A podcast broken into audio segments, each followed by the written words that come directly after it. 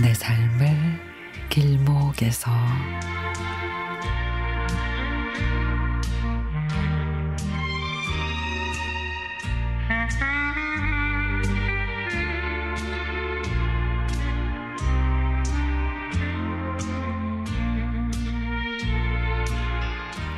(1950년 12월) 눈보라가 휘날리던 흥남 부두에서 엄마는 부모님과 사남매와 함께 남으로 떠나온 실향민이십니다.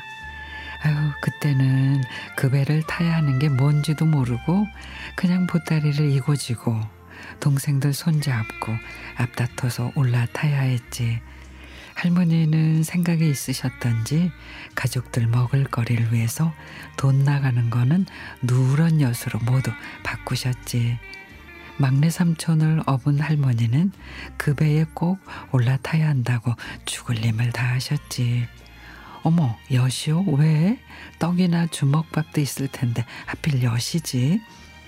아마 상하지 않고 배고픔을 채우기 위한 생각이셨던 것 같아. 엄마는 그날을 떠올리며 눈가가 빨개지셨습니다. 엄마가 탄 배는 여수에 도착해 돈한푼 없이 밑바닥부터 살아야만 했다고 하셨습니다.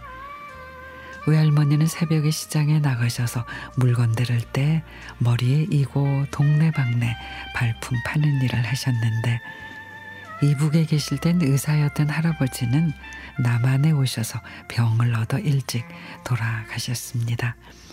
그래서 할머니가 가장 노릇을 해야만 하셨고 자식들의 교육을 위해서 서울 답심리 쪽에 작은 방을 얻어 이사를 하셨죠.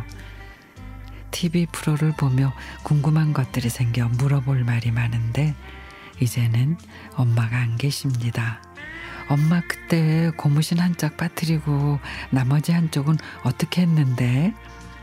배를 타고 오는 동안 여수로 도대체 어떻게 살았어?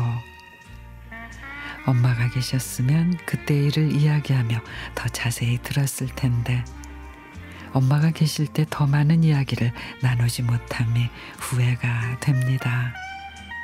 오늘은 왠지 돌아가신 엄마가 더 많이 생각나는 그런 날입니다.